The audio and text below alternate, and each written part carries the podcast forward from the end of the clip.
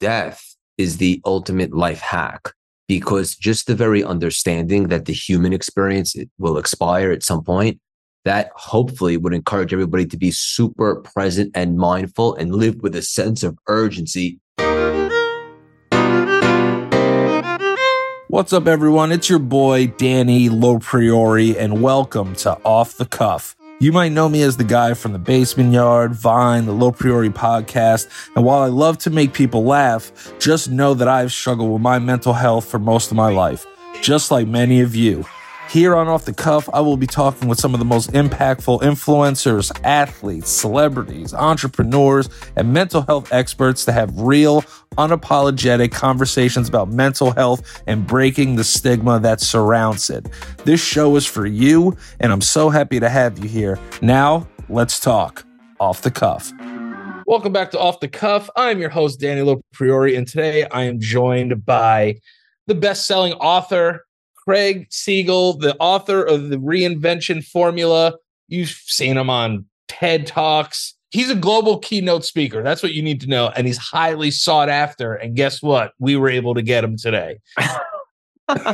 I'm excited to be here, brother. Thank you for that unbelievable introduction. Usually I'm the one dishing them out. So it feels nice to be on the receiving end. Let's have some fun. Let's get nuts. There's no place else I'd rather be. Absolutely. I really appreciate it. First thing I, I, wanted to ask is as a kid, did you like speaking? No. You were, you were a quiet kid? To be honest with you, this might surprise you because if you look at me now, you see me on stages and the way I show up on social media and so forth, but I'm actually an introvert.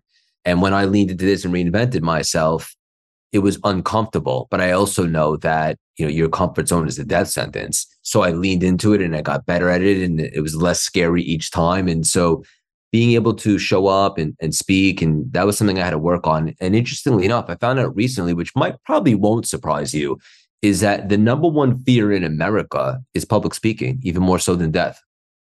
Mm, you want to know something? It makes a lot of sense to me.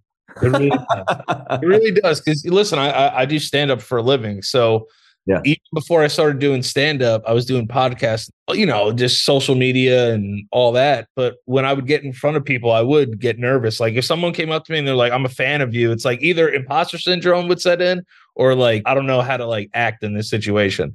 But as time gone on, obviously I've been able to get over that stage fright because the fear of death is the reason why I do public speaking now. What do you mean by that? So my fear is not of death. We're all going to die. I'm totally down to die, gonna die at some point, got to accept it, right? but I don't want to be one of those people that's blessed enough to get to 80, 90, if God, you know, whoever is willing, and be there and be like, I had an opportunity to do that. Why didn't I do that? So I've turned the fear of death as an idea to be why would I not do these things before I die?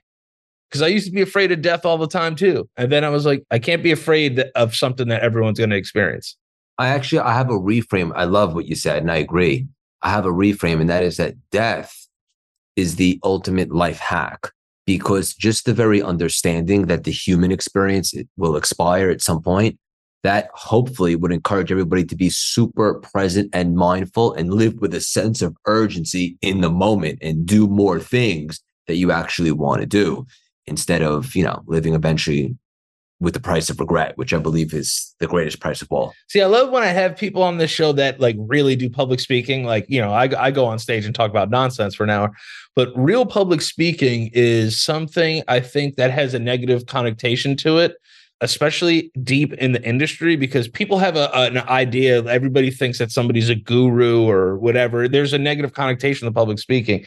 So when you go in and do public speaking are you like kind of aware of like the cliches about public speakers? And like are you aware of like trying to be different than what other people are doing out there? How tapped into the industry are you? Because i know it's a fucking tough business yeah, to get so, hired over somebody else. You know what I mean? It's like, why would they hire me over that person? True. Yeah. So I do so many different things. Like when I reinvented myself, I created a 10 lane highway with each lane representing a different way to make an impact and also do business, speaking, coaching, book deal, podcast, communities, all the stuff. But speaking is something that I'm very passionate about right now. To be honest with you, I'm in a little bit of I have tunnel vision, like almost Yeah. kind of like ignorance is bliss. I don't pay attention to too much about like the cliches. And after, I'd love to hear some of the tropes or some of the things that you're referring to. But well, one thing I definitely do is I, I do want to separate myself. I don't want to say the same stuff that you've heard, you know, over and over and over Yes. again.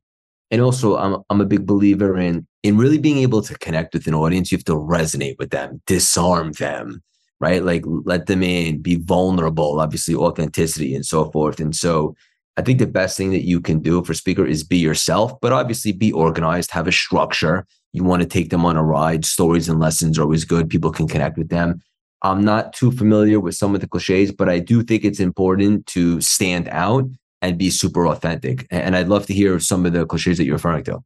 So the cliches that I'm referring to are the ones like, I'm going to make you rich. So people think, you know what I mean? Like people think that you go and see somebody speak one time and then you're automatically going to be rich. Or if you go and see somebody one time that, you know, you're automatically 100% going to be cured of any anxiety or panic or something, you know, whatever word you're going to.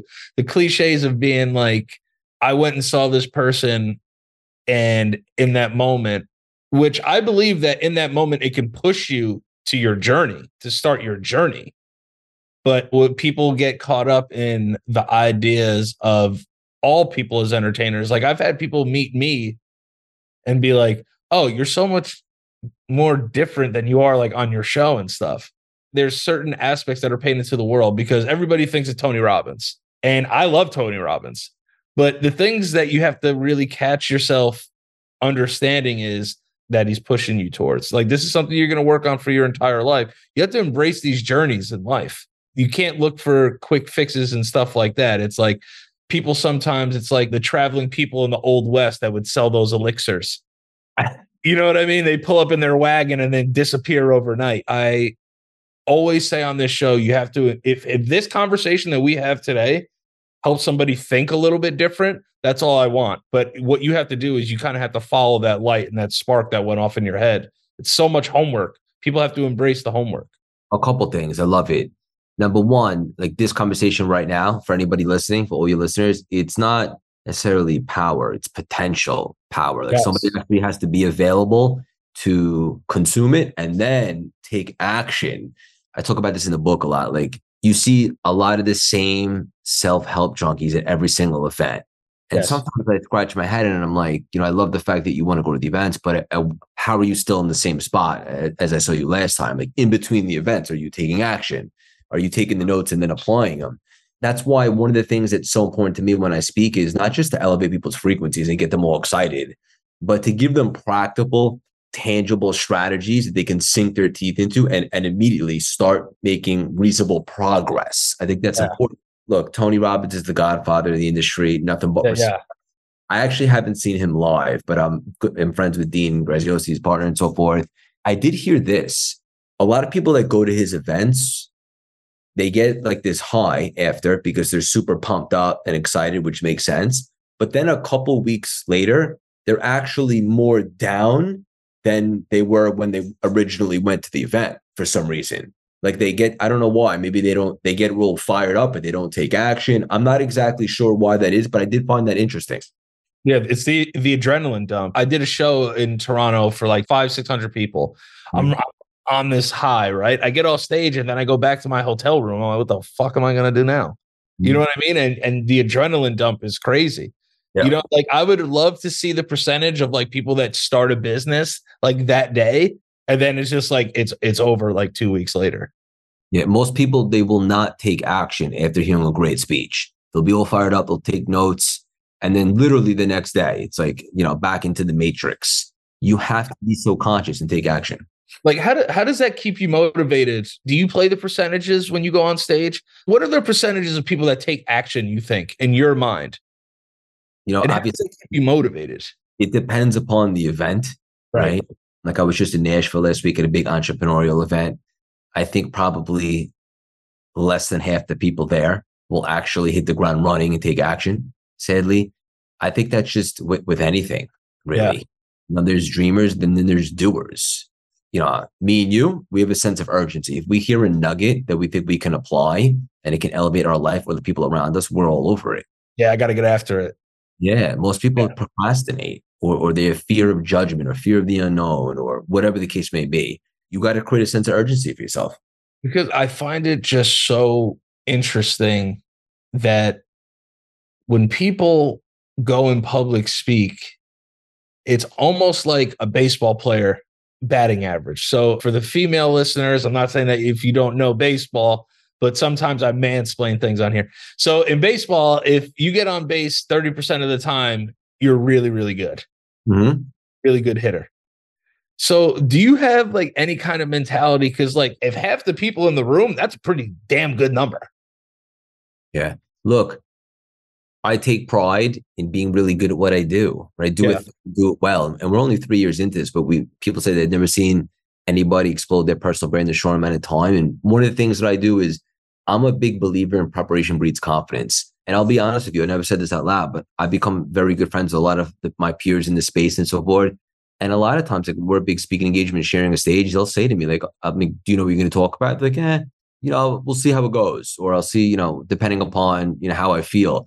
I think that's a little irresponsible. And just to be clear, like we just did our TED talk, that specific talk was supposed to be memorized to the T, which was really cool. And that was a whole level of growth and expansion. You can't memorize every single talk, but I yeah. do think you should be super intentional. Like, who is the audience? What do I think that they need to hear? How can I make this talk different than the other one in case the same person was there twice? And really be deliberate.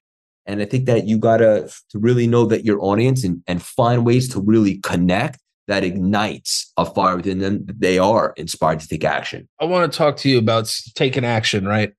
At one point in your life, like a lot of people, right? You were extremely unhappy in your life.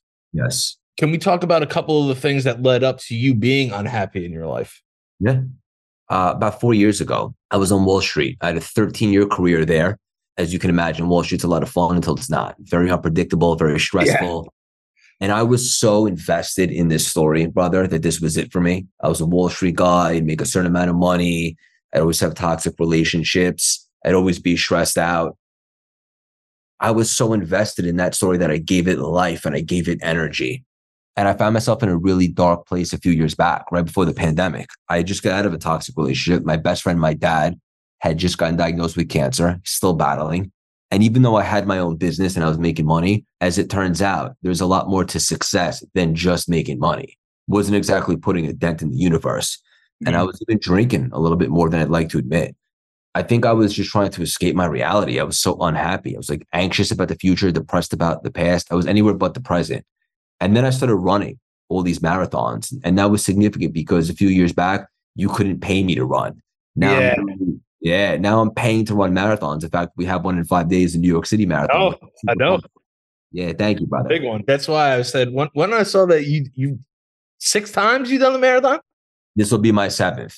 This will be your seventh, right? So yeah. I'm looking like, oh, this. I'm like, wait, this dude's either got to be like fasting, recovering, you know, like figuring out like uh, his caloric uh, intake for the day coming up. So I was like, you know, I hope he's not a little bit too irritable. I don't want to keep him too long because I know yeah. he's in the zone. Those things are fun to me. If I'm being there, kind of like my outlet.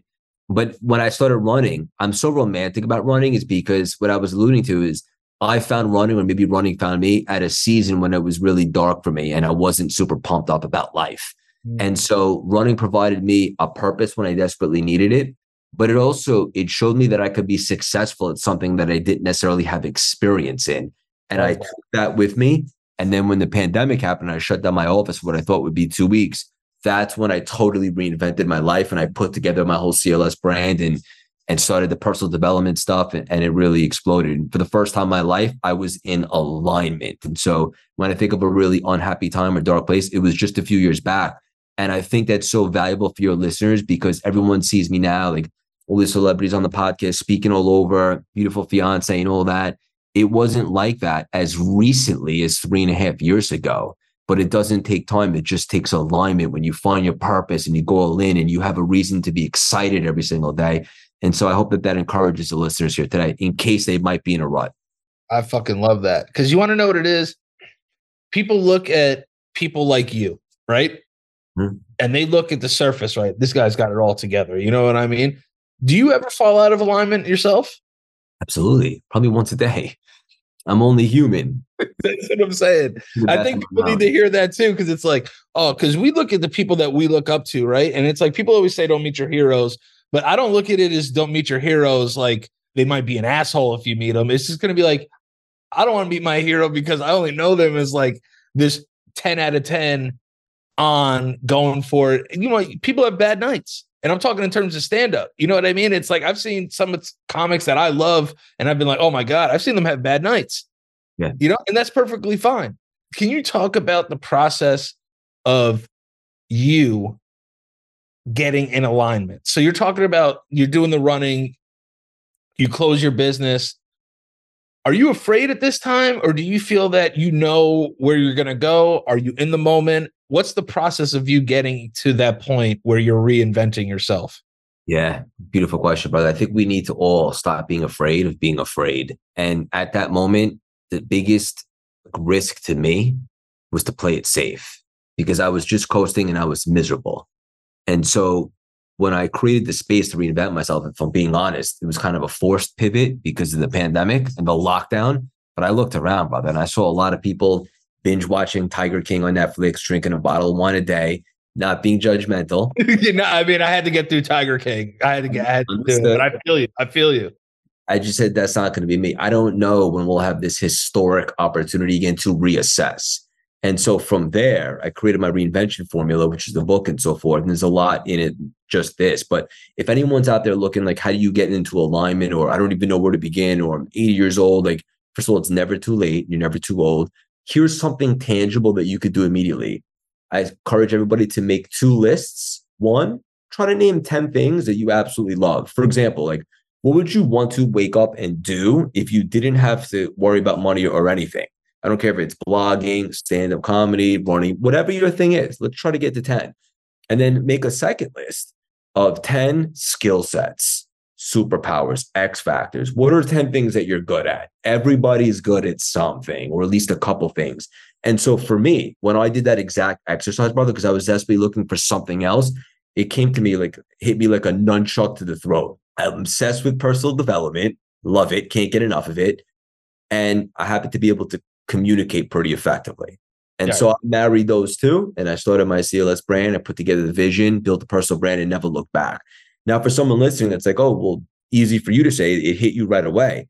Okay, so what are your things? What do you love and what are you good at? Maybe it won't be 100% right there, but we'll collect some data and we can try new things. Maybe we'll find out what we don't want but you got to get in the damn arena. And if it's not the thing, it'll most likely be the thing that leads to the thing. But hopefully, this will give you a little bit of clarity to at least start. We like to speak in absolutes here. And I love when I have people who can really like take what I said that was 15 minutes long and articulate it into one sentence.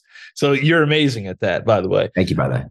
Absolutely. What was the thing that you disliked about yourself the most before you were able to get into this alignment for yourself personally? Was it something physical about yourself, mental about yourself, emotional about yourself, exterior influence? That's a juicy question, and I love it. And I had never been asked that until this very moment. And as soon as you asked it to me, it came to me in two seconds. And that was inauthenticity. Mm. I was trying to be something I wasn't for 35 years. I was showing up. I was a people pleaser, recovering people pleaser. And I was basically showing up to the world, following in the footsteps of other people's expectations. But whose expectations? I don't even know. I created this persona of what I thought the world wanted to perceive me as, but it was all bullshit. And when I made this reinvention, I gave myself permission to be less than perfect. I stopped waiting for the, the perfect time. And I said this there's no guarantee that this is going to pop off. I had less than 300 Instagram followers. I had nothing going on but I was all in on this. But I made one guarantee to myself. For the first time ever in my life, I will show up as the real, raw, organic, strange cat that I am. And I'm definitely not going to be for everybody. And that's okay. In fact, that's preferred. But the right people will gravitate. And God forbid if I failed, at least I failed being myself. And ironically enough, brother, once I started showing up as the real Craig, that's when the world began to see me. My big thing on this show is authenticity and people's stories because a lot of times when people do interviews like this, it's like, let's start at the beginning. Like, what was it like, like when you were a kid and stuff like that? I like to get into like the juicy, thick shit of it all. To be like, you know, it's like, yo, like, what did you really fucking hate about yourself at one point in your life? Because I feel like, in terms of having breakthrough moments, I don't think we're ever too successful to have a breakthrough moment. No, we have the mentality that we've never stopped learning. We can always grow and evolve. And even like, like I was a popular kid, and I put that in quotation because like I had friends and like yeah, of course. I'm just like having revelation right now. Like a lot of my friends, and look, I still have love for them. I don't think I'm better than them. I just I'm going in a different direction. But even back then, like they were obsessed with cars, and I kind of became obsessed with cars, but I never really loved cars. Like, yeah, I think it's nice to have a nice car. It feels good. You know, it drives smoothly. Yeah, yeah. That's where it ends for me. I don't care so much about the engines and how it sounds and what this means. But for so long, like I, I thought I needed to love cars, but I, I really don't give a shit. so, and to be honest, you, that's a breakthrough that just happened right now at this moment. Like that's just an example of how I was trying to be something I'm not. Yeah. And now it's like I'm weird and strange. I show up, I see some weird things. I refer to my haircut as my hair piece.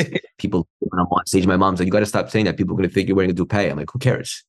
yeah, I'm just me now, and it's so liberating and freeing. And and it's true. I won't be for everybody, brother. I'm not everybody's glass of tequila. That's okay, right? But but when you stand for something, you give people an opportunity to see the real you. Yeah, I think uh not that you're controversial, but to be in somebody's eyes, you might be controversial, which is a great thing. Just on a business spectrum, if it's it's all about what can you do differently than somebody else, while also being able to kind of do the same thing within the realms. If that makes any sense. Really? I always tell people embrace your weird.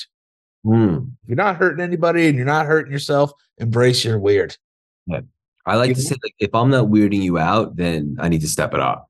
Yeah, yeah, yeah. I got to make you feel uncomfortable at some point in a conversation, whether in a good way or a bad way, for us to make any, for us to make any headway in this that's, situation.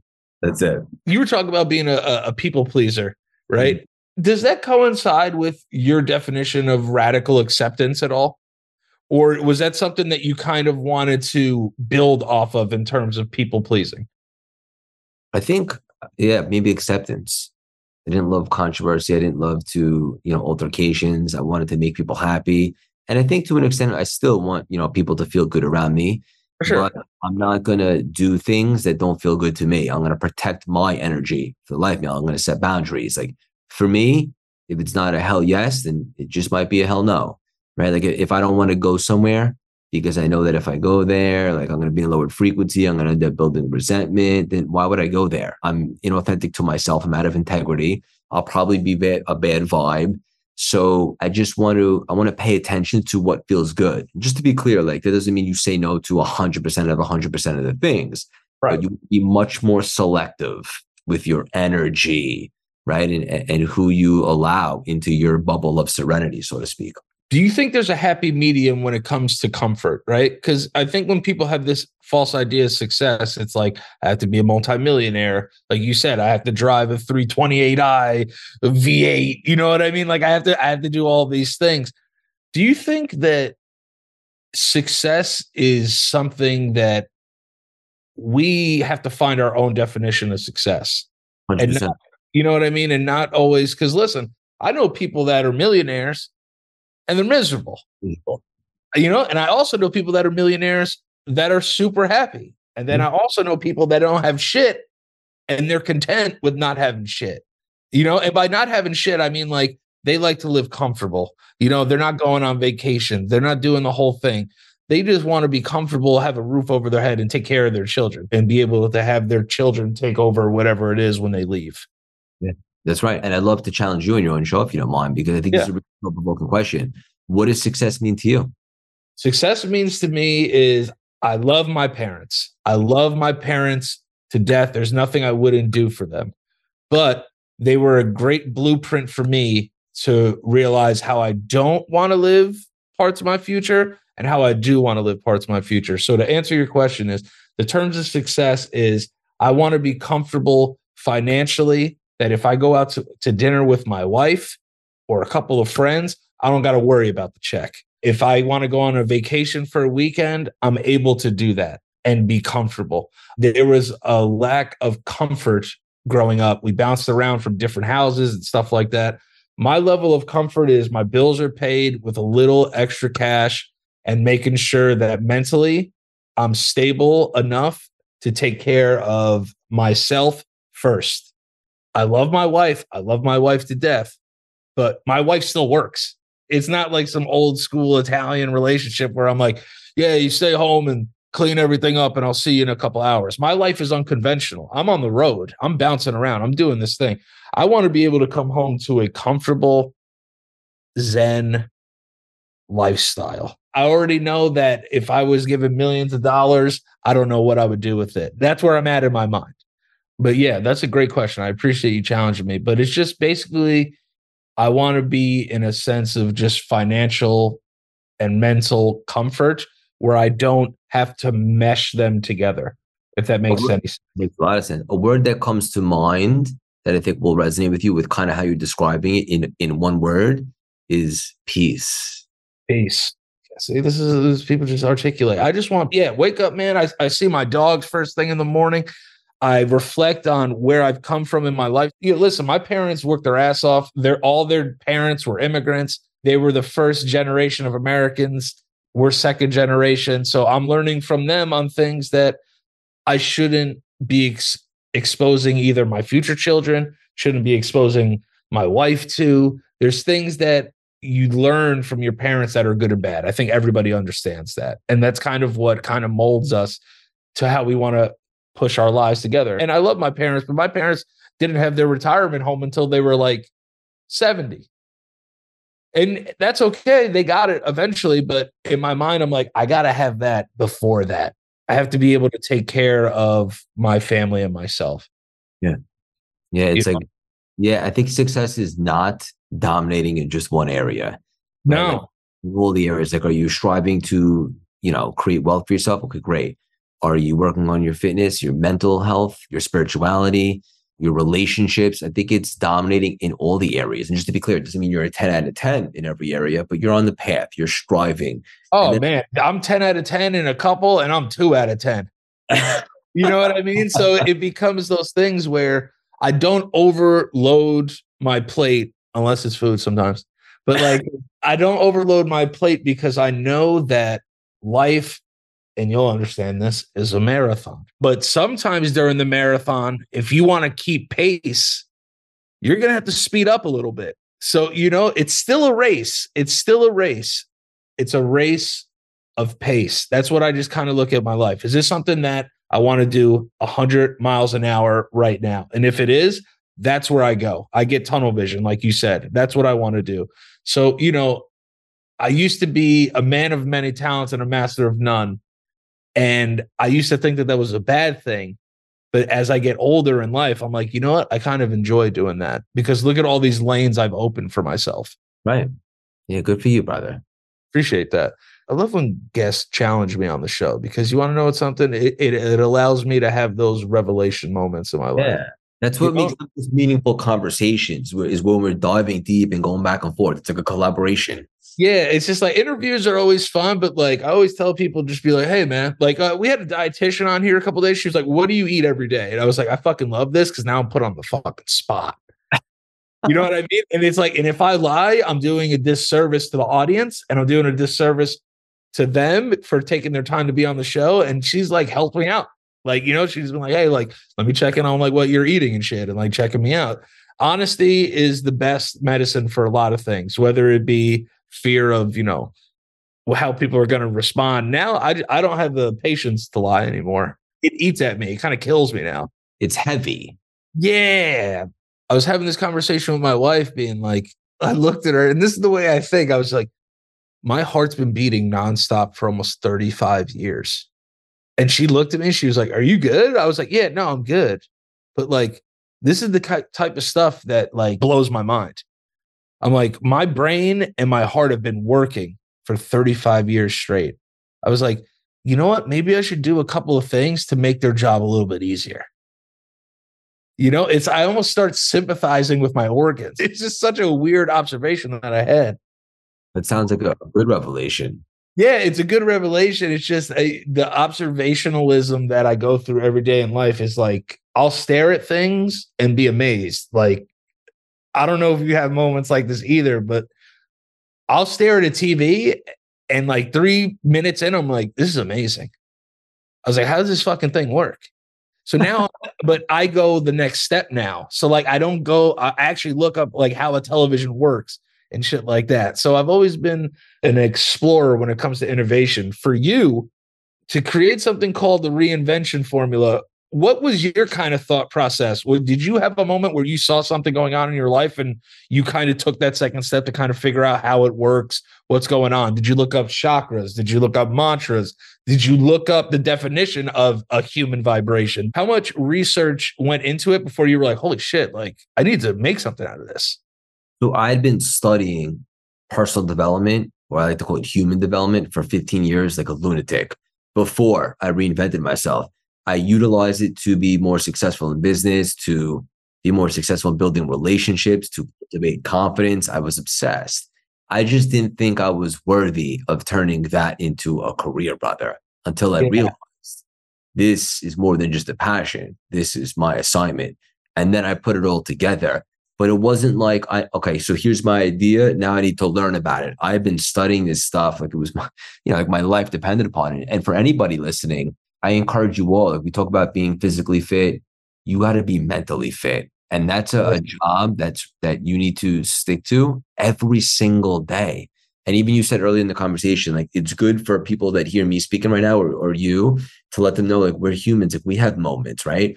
And just to be clear, I have a moment every single day when I need to catch myself and get rid of the negative thoughts and kind of get over that and beat the opponent in my mind. But that's why doing the human development stuff, whether it's this podcast or reading a book or you know whatever your thing is is to consume something positive and, and inspirational every single day but to answer your question long-winded answer i was studying this stuff for so long i just finally created the space in the pandemic to put it all together and realize no, no, this is more than just a passion. This is what it is for me. Isn't it so crazy though to think that just off your human curiosity of like trying to find these little, like, you know, these little intricacies to like get better at what you were doing prepares you for like this huge moment of, dare I say it, enlightenment of where you wanted to go with the rest of your life. So it was like you were unknowingly studying for the rest of your life, which is always a cool concept. I just love to think of like how you never thought it would be a job, right? But I think the cool part about that is like it wasn't like I was studying like about cars, right? Or about like baseball cards, which are both cool. Yeah. Like, personal development is something that everybody can benefit from if they yeah. do inner work and work on themselves as much as they work on their craft. And so I had just been obsessed with it. But but I, I, encourage everybody, if you're not doing a lot of personal development, work on yourself, hiring a coach, a mentor, consuming, doing reading books, really should lean in. I love when people are nerds about like shit that anything. Like so, like, you know, when people Nerd. are nerds about cards, people are nerds about welding. Like uh, those are the people I love to talk to. I'm like, yo, be a fucking nerd, dude. Because yeah. I used to tell people all the time, I play football, and I remember having a conversation with people in the locker room one time and they were like, oh, this kid's a fucking nerd. I was like, how many passing yards did Peyton Manning have last week? He was like 314. I was like, you're a fucking nerd. We're all nerds and we nerd out about certain shit. People have to embrace that nerdy part of themselves. Not only that, brother, but I would pay attention to that, right? Yeah. nerding out about something, that probably means that you have a low key obsession about it in a good way. Yeah, yeah. How can we turn that into something? How can we monetize that? How can we maybe make a career out of that? So I think there's really something to that. Yeah, I mean, people got to embrace their nerd, man. That I'm printing the t-shirts right now. I don't know if this is a relatively tough question, but it might be. You said you're you're engaged now, right? Correct. How do you separate your alignment and their alignment? And do you have moments where you're like, I have to be honest with this person about I'm not really feeling aligned right now. I need to chill, put them over here for a second. How do you do that in, in your personal life? Because I these are things I struggle with as well. First of all, I have contrast when it comes to relationships because I was in a couple relationships that were not the right fit and they were toxic. Yeah. And as a result, I learned a lot from what I don't want. And so when I reinvented myself, it wasn't just a career change, it was really my identity. And I started working on myself a lot. And that's when I was available for the right fit, which is my fiance. And she she's something totally different than what I used to attract in the past. Probably not a coincidence because I was a better version of myself now. Look, here's the thing. I'm no relationship expert, brother, but you're not going to see eye right. You're not going to see eye to eye about everything with anybody, let alone your significant other. But are the core values the same? And also, can you respect each other no matter what? Right. So I don't have to agree with everything that she says. And likewise, but can we respect each other? Because once you lose respect, I don't think you could, based on my experience, game over. Like, yeah, I don't it's know hard to get it back. Yeah. So look, in regards to like alignment, you want to be in aligned with the partner. Otherwise, I wouldn't suggest marrying them because alignment's a strong word. But being in alignment doesn't mean that there won't be disagreements or where you see you don't see eye to eye in certain things. But just make sure they're not huge things. They're not like some of the core most important things. That's what I right. would say. Yeah, I, I always say like to people ask me, they're like, "Oh man, like you know, you're married now. It's like so beautiful." I'm like, "Listen, man, it is a job just like anything else." Hundred percent. You know what I mean? And you guys are both the boss. So as soon as you guys understand that you're 50 50 partner, it's going to help a lot. You're running a business and the business is called life. Right. So, you know, you know, how do we make this business run the best that it can? And that's why, like, um, she has other intangibles and she brings other intangibles to the table that you probably don't, and vice versa. And there, there's a lot that goes into it. Of course. Yeah. And look, she's not even obsessed with personal development, right? Yeah. I kind of exposed her to it, but that's okay. But like everything else, you know, we're making sure to laugh, respect each other, we have the best time, love her so much. There's just certain things. It's a little bit hard to explain, but the respect factor and communication, right? Yeah. And I'm no expert in that. But one thing I did learn is if you're feeling some type of way about something, don't bottle it up because then you'll build up resentment and, and they'll end up probably being a big fight. So just communicate and get on the same page and maybe even set some ground rules like spoiler alert, you're going to argue with your spouse at some point. So maybe when you start the relationship, think, this is how we're going to handle an inevitable fight. Like maybe we won't bring up the past, you know, like we won't be yeah. petty, stuff like that. Just being on the same page, I think, and setting some like a framework almost. Absolutely. Last night for about two hours, I was watching lobsters molt, which lobster molting is them shedding their skin. Okay. So about an hour and a half into it, I didn't even realize I was watching this many lobsters do this.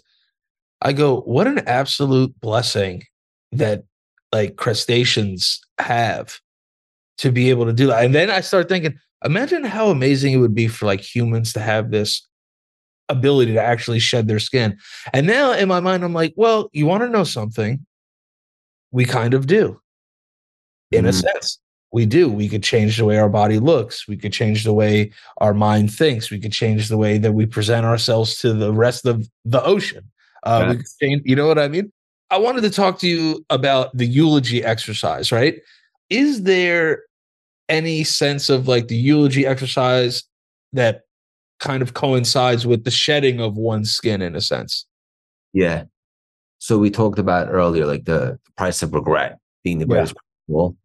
And people often ask me, was I scared to step into the unknown, to leave a stable job that I was, you know, successful at and step into something totally new at 35 years young? And the answer was I was absolutely petrified of going back and choosing to be miserable. And when I did this eulogy exercise, where I basically visualized that this was it for me, who would come to my funeral, what would be said, what mm. kind of impact, contribution, or legacy did I leave? And when I got really raw, brother, and honest with myself, I had significantly underachieved across the board. All I had to do was wake up and change everything. Right. Yeah. Once I did that, I began to associate death with choosing to go back and stay in my comfort zone and, and be miserable. And so that's when I became available to start to put together what I'm doing now. And then because I made it so real and identified going back and being miserable, the feelings of fear stepping into the unknown slowly began to transform into excitement because essentially I was already living in my worst case scenario. And so it's a really deep exercise for anyone listening right now that's that knows that they're here for something more than they're currently settling for, which I think is most people, if you look at the data and so Yeah, forth, yeah. do a eulogy exercise. Like hypothetically, like, are you happy with the contribution that you made, with the impact that you made, with the relationships that you have, with the legacy, the wealth that you created? And if the answer is hell no, then what are you going to do about it? What's the next move? Dope. It's, it's crazy deep. You know, like I, I haven't smoked weed in, in ages, but like, a part of me was just like, I had just had like a like a weed epiphany. You know what I mean? Where it's something that really resonates with you because your mind is a little more open. We're recording this on the first of the month of November. For the people that waited for the first of the month to start their reinvention, what's a good first step for the people that are listening? Yeah. I would go back to the tangible exercise that we did a little bit earlier in regards to making a list of things that you love, things that you would want to do with your life if you don't have to worry about anything else. And then a second list of all the skill sets that you're good at. Let's find some commonalities. But at the same time, let's not just wait for 100% clarity to get going. I'm a big believer in that clarity follows action. And like I said earlier, you got to get in the damn arena, brother. And Yeah. also, in regards to the universe, like now we're to get real deep. Like, I don't know if you, how spiritual you I'm very, very, yeah. good. Like the universe, God, whatever it is that the listeners believe in, but something, right? Like we didn't create the stars and the moon. The universe favors the bold. In other words, when you step into something new and exciting and, a little bit scary, that's a good indication that you're on the right path. And the universe likes that because it shows a little bit of sign of trust, faith, surrender, right? Like that's when great things begin to happen. When you have the courage and the guts to step into and design a life of, of your choosing, one with filled with impact and inspiration and contribution and all that stuff. So you got to be bold. And again, I was talking on stage last week in Nashville, and I opened it up with your comfort zone is a death sentence. And for those people that like, well, what about imposter syndrome? Because I know that's very trendy these days. I don't like the word syndrome. I don't want to give it power. Here's a good reframe. If you're feeling that, that means that you're on the right path because that means outside your comfort zone. And on the contrary, if you're doing things and you don't feel imposter syndrome, then you're probably playing it a little bit too safe. I have a, a thing that I'd like to say to myself from time to time. I'd rather die a warrior's death because you said get into the arena. I said I'd rather die a warrior's death than a spectator's death. Yes. Even if I die trying, no one can take that away from me. So to even go to the eulogy and be like, you know what? He had his issues, but he was a good guy. I loved him and I'm going to miss him. Yeah. You know, that, that's what everybody has to get rid of this idea of perfect and just put yourself and throw yourself into the arena. Cause like I'm not dying sitting in the stands. I'll die in front of everybody if I have to, whether it's professionally, whether it's physically. It becomes one of those things where it's, I don't want to be one of those people that has to sit on the sideline and watch other people be great. Not because I'm jealous of anybody that's doing well in their life. It's because I know what I'm capable of. Yes, brother. That's And it. It's a poem. It's my favorite poem. I think it's called Man in the Arena. And Yes. basically exactly what you're saying, right? And like, who cares about people's opinions? They're probably like sitting in the cheap seats in the nosebleeds. Right. Yes. And Like no winners are going to hate on anyone else that's going for it because they recognize what it takes. And, and I couldn't agree with you more. Even if it doesn't work out, which it probably will, at least going for it, like that's where the, the real success lies in the fact that you had the courage to stretch yourself. For sure. And like, listen, I look at people that are way less successful than me and I watch like how they edit their videos. I'll reach out and ask them. Yeah. You know, I'll reach out and be like, yo, dude, like, how do you do this? Like, I'm really interested. I think what you do is really, really good. Like, you know, I think a lot of people have to find that within man, and I'm, I'm just saying that as a whole, the human race, there's so many tidbits that are out there for free that a lot of people don't understand. I mean, just in this hour of conversation that we've had, there's bits and pieces that I'm going to take and run with. You could see throughout the episode, I was stealing stuff. I'm writing it down. I'm typing in.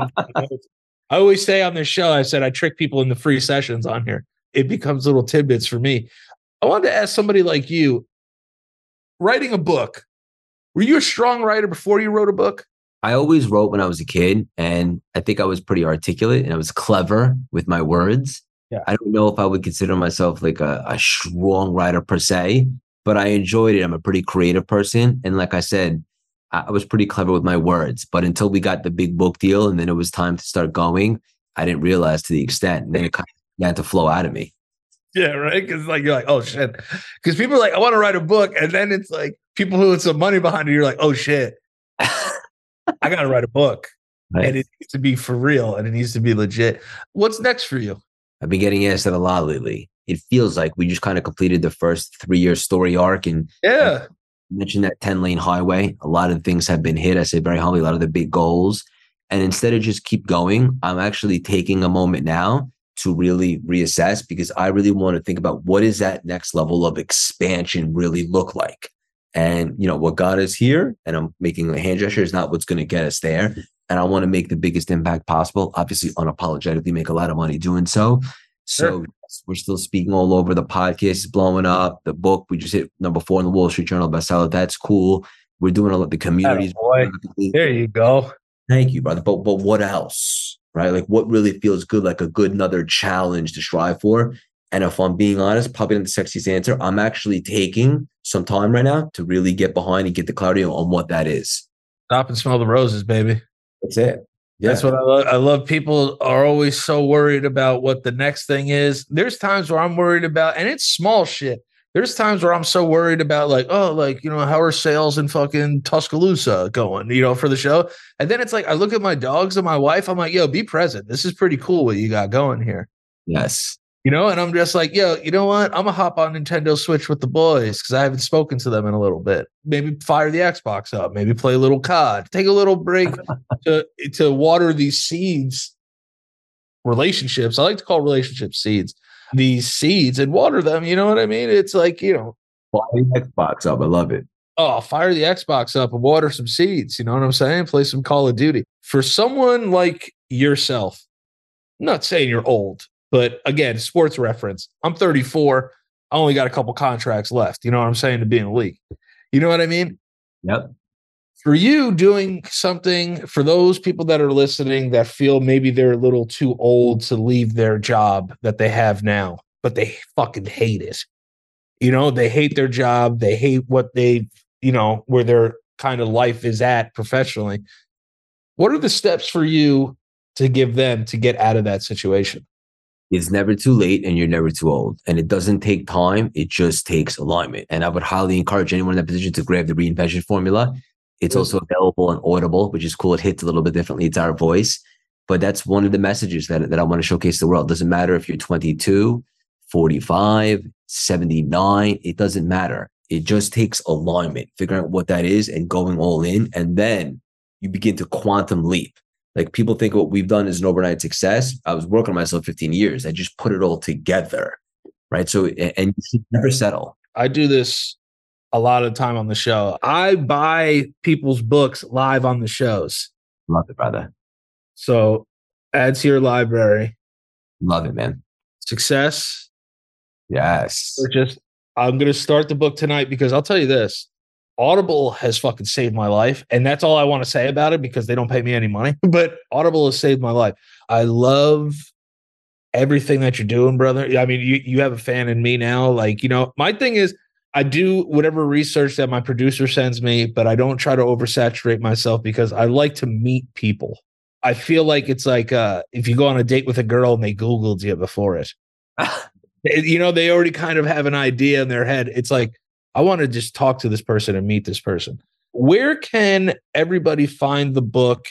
And do you recommend that you have to be in a certain place to to read your book because you know there's there's sometimes where people recommend books and it's like oh well uh, you know like this i love books where there's no starting point if that makes any sense makes a lot of sense brother and one of the things i take pride in is this book is for anybody in any capacity if you want to be bold think and play bigger get clarity entrepreneurship branding sales relationship building bouncing off rock bottom and everything in between that's the, been the feedback. It's for everybody. When you read it, you're like, wow, I, I really believe anything is possible and it's attainable and there's tangible strategies on how so. And where you can grab it, really anywhere. Amazon, Barnes Nobles, Target. We still have our landing page up from the book launch. It was only two months ago. The reinventionformula.com. If you do grab it there, you'll get some bonuses, but really anywhere you buy books. And also, if you do and you are reading it, take a screenshot and, and take me on social media, every story, every single one. And I love to hear all the nuggets and the takeaways that people are applying. I always love to ask authors that question. It's like, but especially in the self help arena, it's like some places you have to be at a certain level of part in your life. For example, like when Gary V, Gary V is like very famous, you know what I'm saying? But like Gary V will speak and it's like, I'm past that level. You know, I'm like, where's the second level? A lot of things hit on the surface. And then it's also, I think it's really good when authors have stuff that are there for like every level of like where you're trying to get in your life. From what I'm taking is if I want to just learn how to be a better friend, is your book right for me? Yes.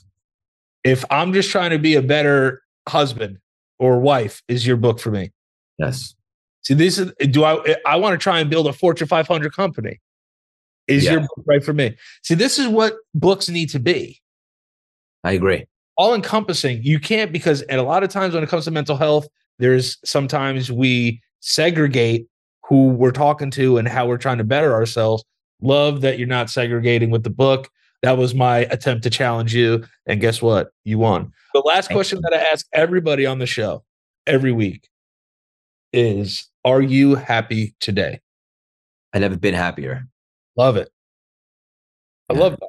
I love that. Like you were talking about just stopping and smelling the roses. I hope somebody like you, and it sounds like you are, so this is going to fall into one ear and possibly out the other, but maybe might hang out there in a little bit. I want to commend you for taking a leap of faith at your age because age I really don't think matters, but I love to see that you're helping fight that stigma as well. I think there's a stigma that comes with age and being able to be a professional and get where you need to be in your life to make yourself happy. So I commend you for that. And I really appreciate you taking the time to come and fucking shoot the shit with me today. Thank you, brother. I appreciate that I received that. It was a great conversation. We're kind of all over the map, but I think those are the most productive and the most valuable. Yeah, I just feel like you come in with some prep, but let the conversation be organic and go where it has to go. Let it rip. Let it rip. I love it. Guys, go get the book, The Reinvention Formula. All right. Check out Craig Siegel everywhere. Craig, where can they find you on Instagram, Twitter, all Yes. the TikToks and all the Facebooks, wherever you're at? Everywhere, it's at Craig Siegel underscore CLS. I'll tell you, probably hang out on Instagram the most. And if you like inspirational free text throughout the week, you can join our texting community. Just text 917 634 3796. Text the word Danny so I know you heard it here. Yeah, there it is. Look at that, man. The fucking New York number is fuck. I love it. Um, but yeah, guys, that's been off the cuff. You can follow us at one and one OTC anywhere. Guys, go pick up the book. I'm gonna start listening to it tonight, and then I'm probably gonna DM him and bother him throughout every chapter. So that's just how it is. But uh appreciate you, man. Thank you so much for taking the time and hanging out with us today. Thank you, brother. Thanks for joining me on another episode of Off the Cuff, presented to you by 101 Life. If you liked what you heard, please subscribe and send us some love with a review. And don't forget, we're all in this together and you're never alone. Peace. Fate Entertainment.